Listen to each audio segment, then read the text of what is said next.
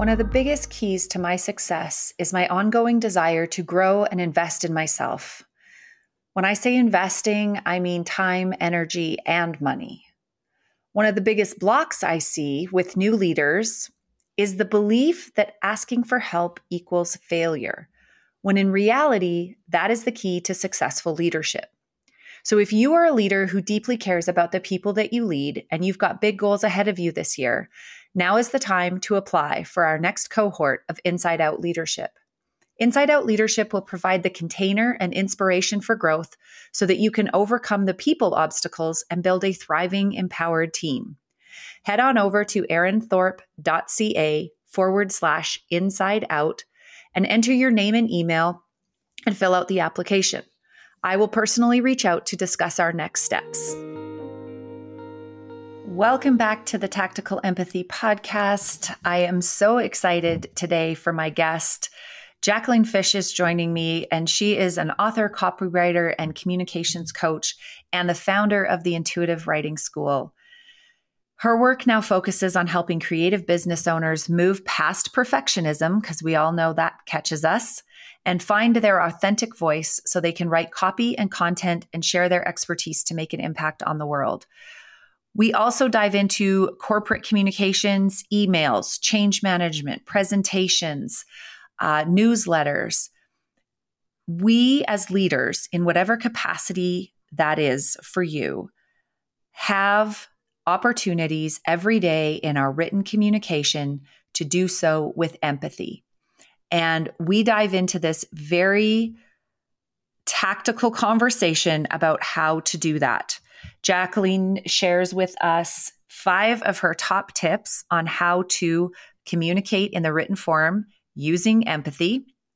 And right at the end, she shares her number one tip on how to get into the mindset of your reader, whatever that intended audience might be. Maybe it's your kids, your family, your project team, your corporate team, a volunteer group. It doesn't matter but she shares with you a very simple framework that when she laid it out to me in this conversation, I immediately got excited about writing to my audience, which I can tell you rarely happens. I would much rather have a conversation with you, which is why I've launched the podcast, than write an email to you. However, Jacqueline has given us some top tips for this, and I'm excited to go and put these into action. So grab a coffee or a water or put your headphones in and go for a walk and join us for this great conversation on how to communicate with empathy in the written form. Welcome back to the show. Today we have Jacqueline Fisch. Jacqueline, I'm so excited to have you here. Yay. I'm so happy to be here too. Thank you for having me. You're welcome. I've been looking forward to this conversation. I think um, you know your work and my work intersect. Obviously we have had a past of working together um, but i am really excited to dive into the written communication. We've talked in past episodes about you know talking and and actually vocalizing uh, and using empathy in that way but today we're going to dive into some of our our written form of communication so i'm really excited about that. Before we get there can you just tell us a little bit about you what do you do? What leadership roles do you hold? Of course. Well, today my leadership looks a little bit different than it did when I worked in the corporate world because I work for myself. So I'll, I'll, back up a little bit. In the past, I did traditional leadership, leading teams, leading a project, initiatives, things like that. And now that I'm a freelance copywriter and coach and author, my leadership is different. It's about leading leading the way with what I'm teaching and being a leader and not necessarily leading a team other than a handful of contractors. I love that. Yeah, really like you're when I when you said that the visual I got was you know you're out in front. Yes. Yeah. Yeah, beautiful. Yes, which is quite a shift from because I do copywriting for professionals. So I'm behind the scenes there. And then mm-hmm. on the other side, I'm stepping in front. So it's like I'm stepping out from behind the screen and sharing everything I've learned. I love that. So, how does empathy show up in your work as a copywriter, as an author? I think it's really important. I mean, obviously, to go, it might to not be obvious saying. to everyone. I know it's obvious to me. So, and it's also a little bit of a buzzword in the online marketing mm-hmm. world. It, it's almost been the the answer or like the middle finger to very pushy, aggressive tactics, even sales tactics, because a lot of the writing I do is used for persuasion, whether that's to sell or convince someone of an idea. And it's not a brute force activity. It's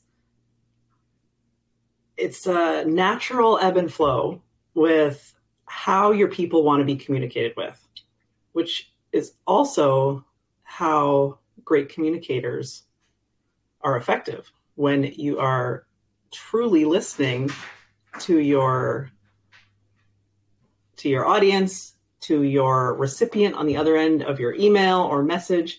If you're truly listening then you can respond with empathy instead of like this is how I want to do it. This is what I right. want. Where it's very self-focused. So I really think it's other focused. You're focused on the other as well as yourself. I mean, we always have to consider ourselves too and boundaries, of course. Of course.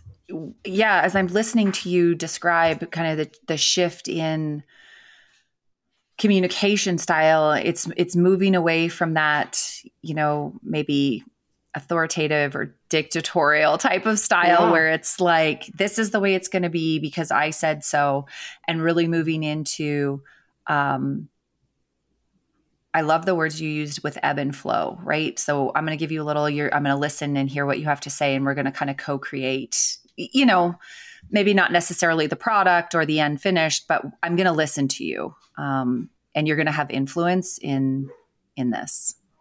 Exactly. It's we've all been on the other receiving end mm-hmm. of those messages that don't feel good. Totally. And I think at the end of the day, it's how do we how do we feel and how do our recipients feel? Yeah. And this is not necessarily overly touchy feely, like we need to be concerned about everybody's feelings and walk on eggshells kind of idea. But yep. it's when people feel good they're more likely to do what you're asking them to do. Yeah, like, very as, simply. Yeah, as a leader, if you need things done, if you make your team feel crappy, they're going to feel crappy every time you interact together. Yeah. Yeah. And this is, I, I personally have run into this. I tend to be quite a direct communicator. Um, which works okay when I'm in person with people because I I will say I'm better at responding to kind of nonverbal cues when people are present with me. But I have noticed that I have this tendency to be very direct, and anybody who's ever worked with me listening will be nodding along here. You know, I'll just one liner it. Like I there will be no greeting in the email, there will be no background or context, there will be nothing about the other person. It's just like hey, this is what I need you to do, period. you know, yeah. sometimes I won't even sign the email um, because that's like i'm just i tend i know i have a natural tendency to be very direct. Um, and that is something i have had to learn to adjust in my written communication to get mm-hmm. to be more effective and to get what i want. Yes. It's it's funny you mentioned that. When i was in a corporate communications role some 360 feedback i got from a colleague was that i was too direct. Mm. and they wanted my message to be nicer sometimes I think this happens for a couple reasons. And also, direct communication is an act of service for your reader. Adding a bunch of extra words when you don't need them can cloud yes. your message, and then no one knows what they're doing. But I think with email, especially when we're direct, it's because I think it happened over time because we are so used to DMs and text messaging that we yes. treat email like that. So sometimes emails read like text. Yeah, and and sometimes, and I think the um, the nuance that I'm picking up here, right, is I might not have the same personal relationship or be at the same level of trust because I think ultimately that's kind of what it comes back to. Um, with everybody on the team or everyone I'm communicating with. So the reason I can be very direct in my text message usually is because there is this level of personal relationship and level of trust that's already been established. I'm not trying to build a relationship. Exactly. Right? We're just having an exchange of like, this is what I need done. Okay, that's great. When we get to maybe team communications, presentations, newsletters, emails, um, you know, when we're communicating change in an organization, we may not have the same level of relationship. And often we don't, I don't think. Yeah. Um, and so part of that communication really does have to consider what might the other person be going through? How might they receive this and feel? So can you share with us what we should like how do we get into that? How do we think about that as we're crafting communication? What should what should leaders be doing? Great question, especially when it comes to change, having mm-hmm. done plenty of change management communications. It's hard because mm-hmm. ch- change is hard for most people. Right even if they say they love a fast paced environment and they thrive in it, it's still challenging. Yeah. And what it often comes down to is people feel fear. Mm. So it's it's knowing who your people are. And this is where depending on the size of your organization, if you have a huge organization, you will have different communications or you should for different stakeholders within your company. Okay because they all have different feelings and fears and and driving needs or a say in the process. Some like for some changes or some right. big communications it might not affect someone that much. It's more of like hey fyi this is coming. Okay great. Check. I know. I'm not worried about it. It right. doesn't affect how i do my job. It doesn't affect my job which is a big one especially with the great resignation, quiet quitting, all those hashtag all those things. Yeah. all those hashtag things. Any bit of change, especially in companies today, almost instantly provokes fear. And that's an underlying security. Like, am I safe? Is yeah. this safe?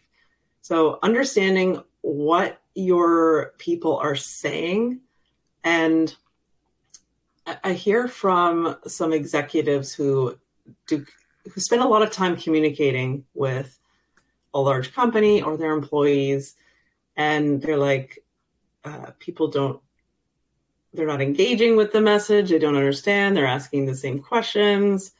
They don't get it, or they didn't read it. Right. which, which is there's there's a lot that goes into the timing, the flow, the language, overall, depending on the, the severity or the impact of the change, I usually suggest communicate early, often, and everywhere, depending on what it is and what affects them. I love that. So early, often, and everywhere. Yeah. Like if you have a company internet, mm-hmm. if you have text messaging, emails, a, right. even letting that message come from their one on one conversations and leaders making it part of the conversation so it's something they're constantly hearing about then they can't ignore it. That's another thing people want to do a change. Pretend it's not going to happen. Right. And right. they're in denial and yeah. then all of a sudden you have this big rollout of a new software and your company's like oh i actually have to do this now. I do. yeah. Yeah and there's a lot of resistance in there. So I love what you said earlier about the underlying resistance, especially around change movements, but really it could be any anything that we need them to buy into or do and this could be large team, small team, doesn't matter. I mean this even applies to our kids, right? Um, mm-hmm. it's it's it's fear, right? It's that it's that fundamental human response to am I safe here? Um, and I think you brought up a really good point that and I've certainly seen it in my work with corporate teams so many people are unaware that they're still running at that like uh really high alert kind of stage that we were all most of us were running at during kind of the covid years you know? And and for a mm-hmm. lot of people we haven't taken the time to shift back down so that we have more capacity to respond to changing circumstances.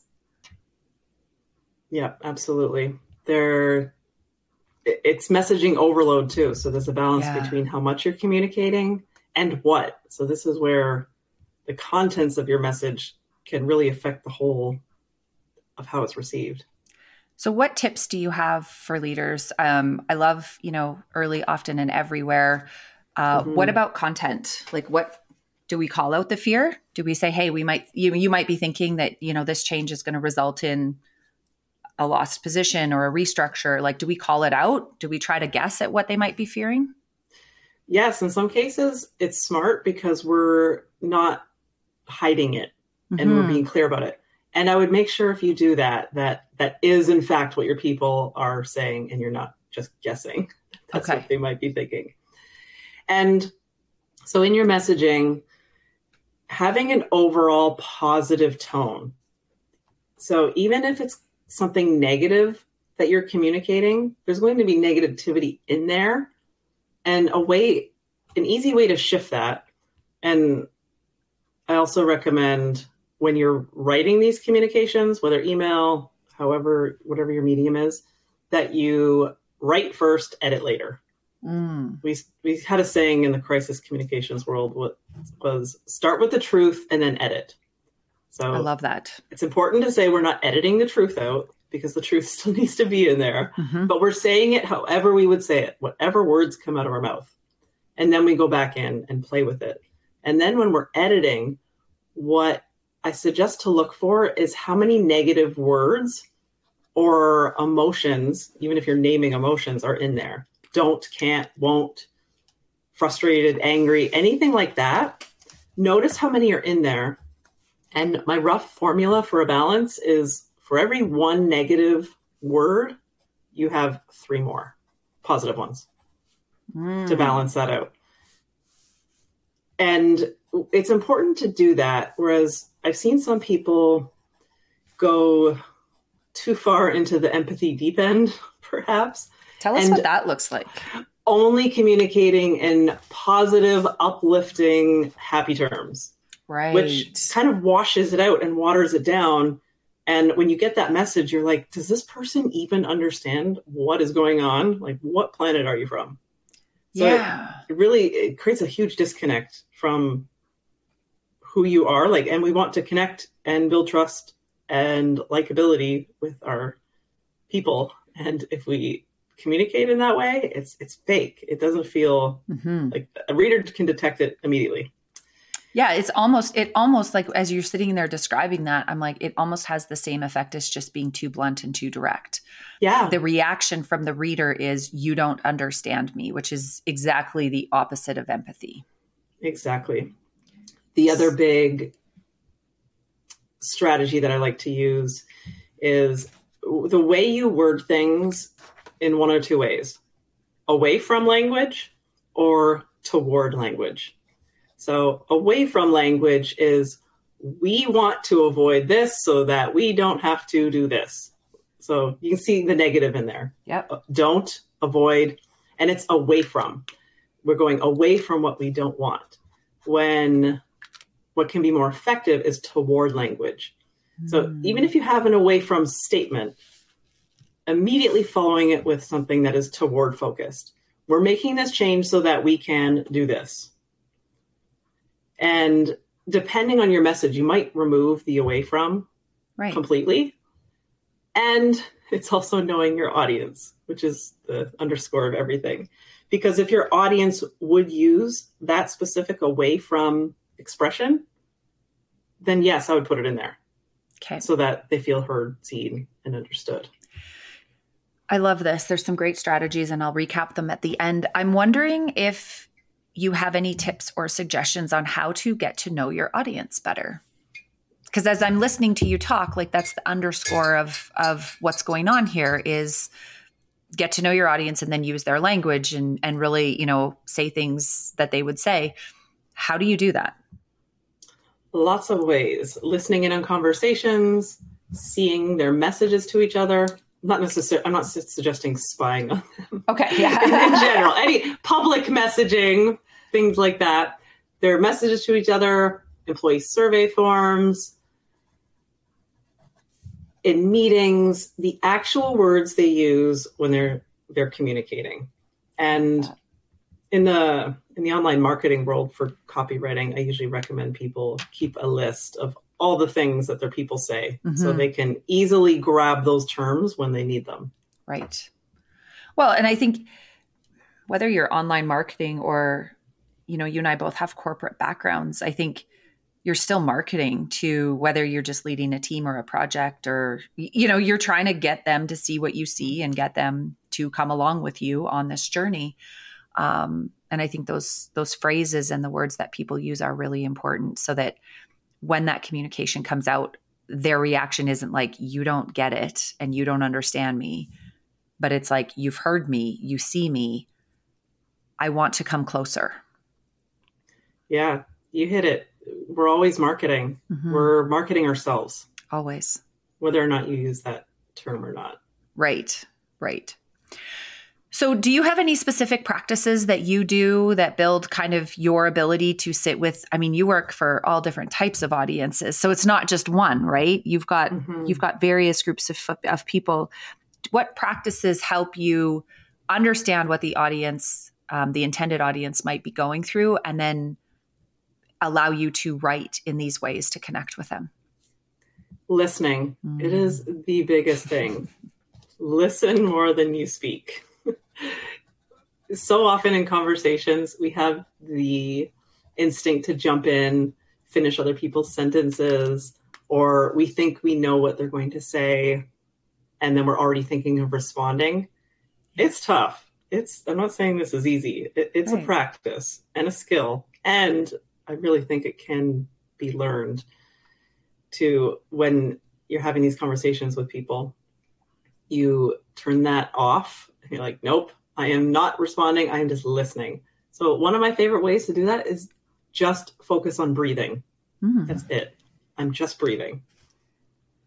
And depending on the situation, if you have a notebook handy, write down some key phrases that they say so that when you're either speaking to them later or emailing them later, you have some of the language they use. Right.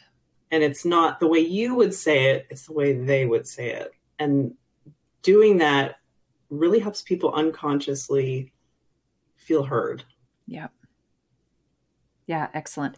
I heard this saying once that has always stuck with me that we have two ears and one mouth to be used in that ratio. right? And yes, so hard. True. And so hard. Uh, so we've talked a little bit about, you know, the fact that listening is hard, um, understanding what your your audience really wants. Are there any other things that you think get in the way of of leaders' abilities to communicate with empathy? Like what what's stopping them? Time.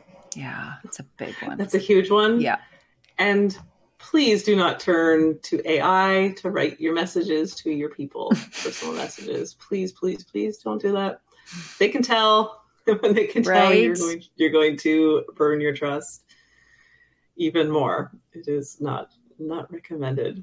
Yeah. Well, that's a huge thing when it comes to written communication.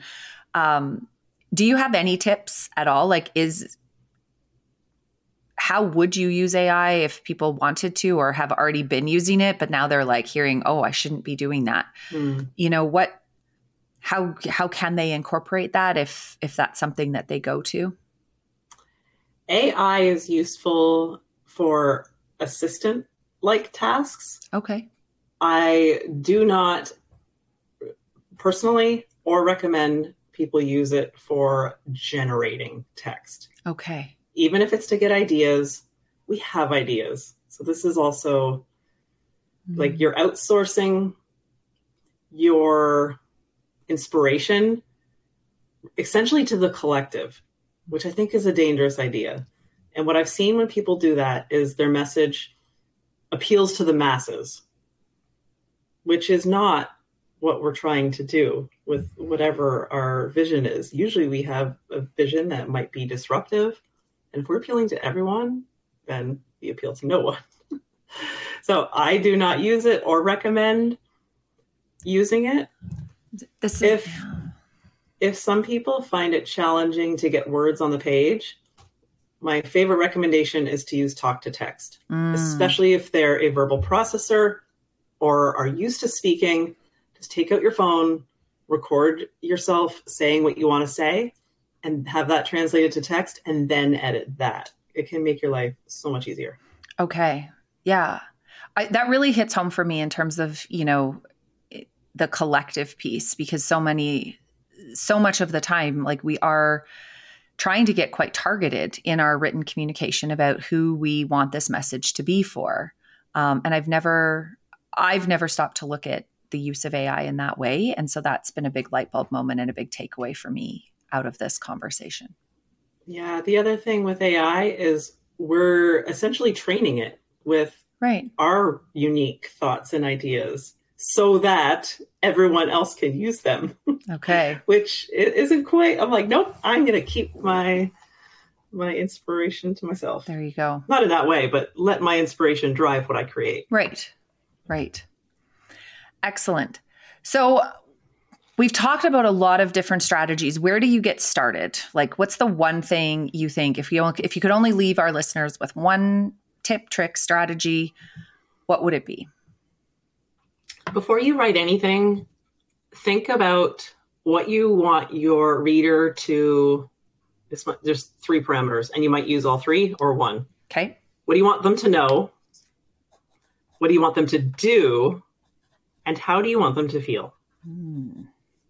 So, depending on what it is you're communicating, one of those might be more important than the other, or they all might be important. Like if you need something done, here are three things to do.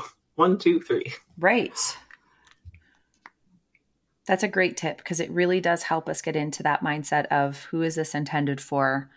How can I make sure that whatever I write answers that question? And uh, for me, like right away, I just got a little like excited to go write something because, you know, which is not normally how I feel when I sit down to write something. I'm I'm more like, oh God, I gotta write something here. What am I gonna say? You know, but I think starting with these questions really does unlock that. For me, it unlocks that uh, kind of drive and it goes, okay, so this is about them. I want them to do, feel, or know these things.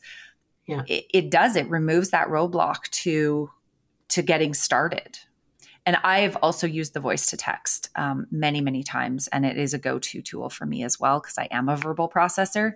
So mm-hmm. that's a great tip. That's great. One bonus tip with that as you sit down to do the writing, imagine how your reader feels when they get your message. Mm-hmm. So, being bringing that energy to the page, the screen, right? Your your reader will your reader will feel that if they if you come and write an angry, aggravated text or email, they're going to tell because we've all been on the other end of those messages too.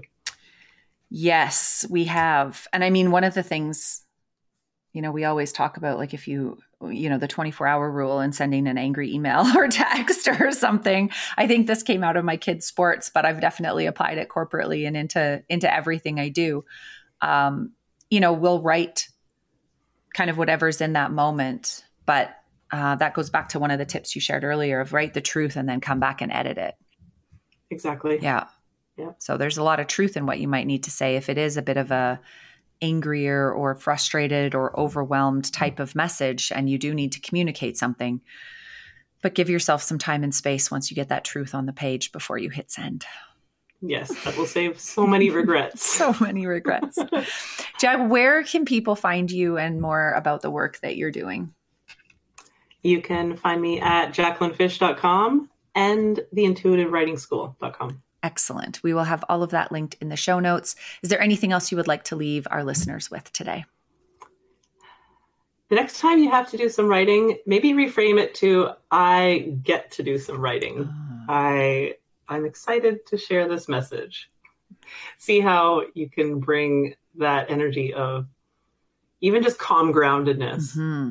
to your writing instead of frantic anger or anything else. I love that. Thank you for sharing all of your tips and tricks in how to communicate with empathy because I think in the written space, this is definitely um, you know advanced level empathy communication yes yes yes because um, we don't have the other person there responding to us um, so we really have to do a little bit more prep work and really think about how we want that reader to receive the message so thank you so much for being here today and sharing your wisdom with us Thank you so much, Erin. I know your people can handle advanced level tactics, so that's what I brought. Thank you. Thank you.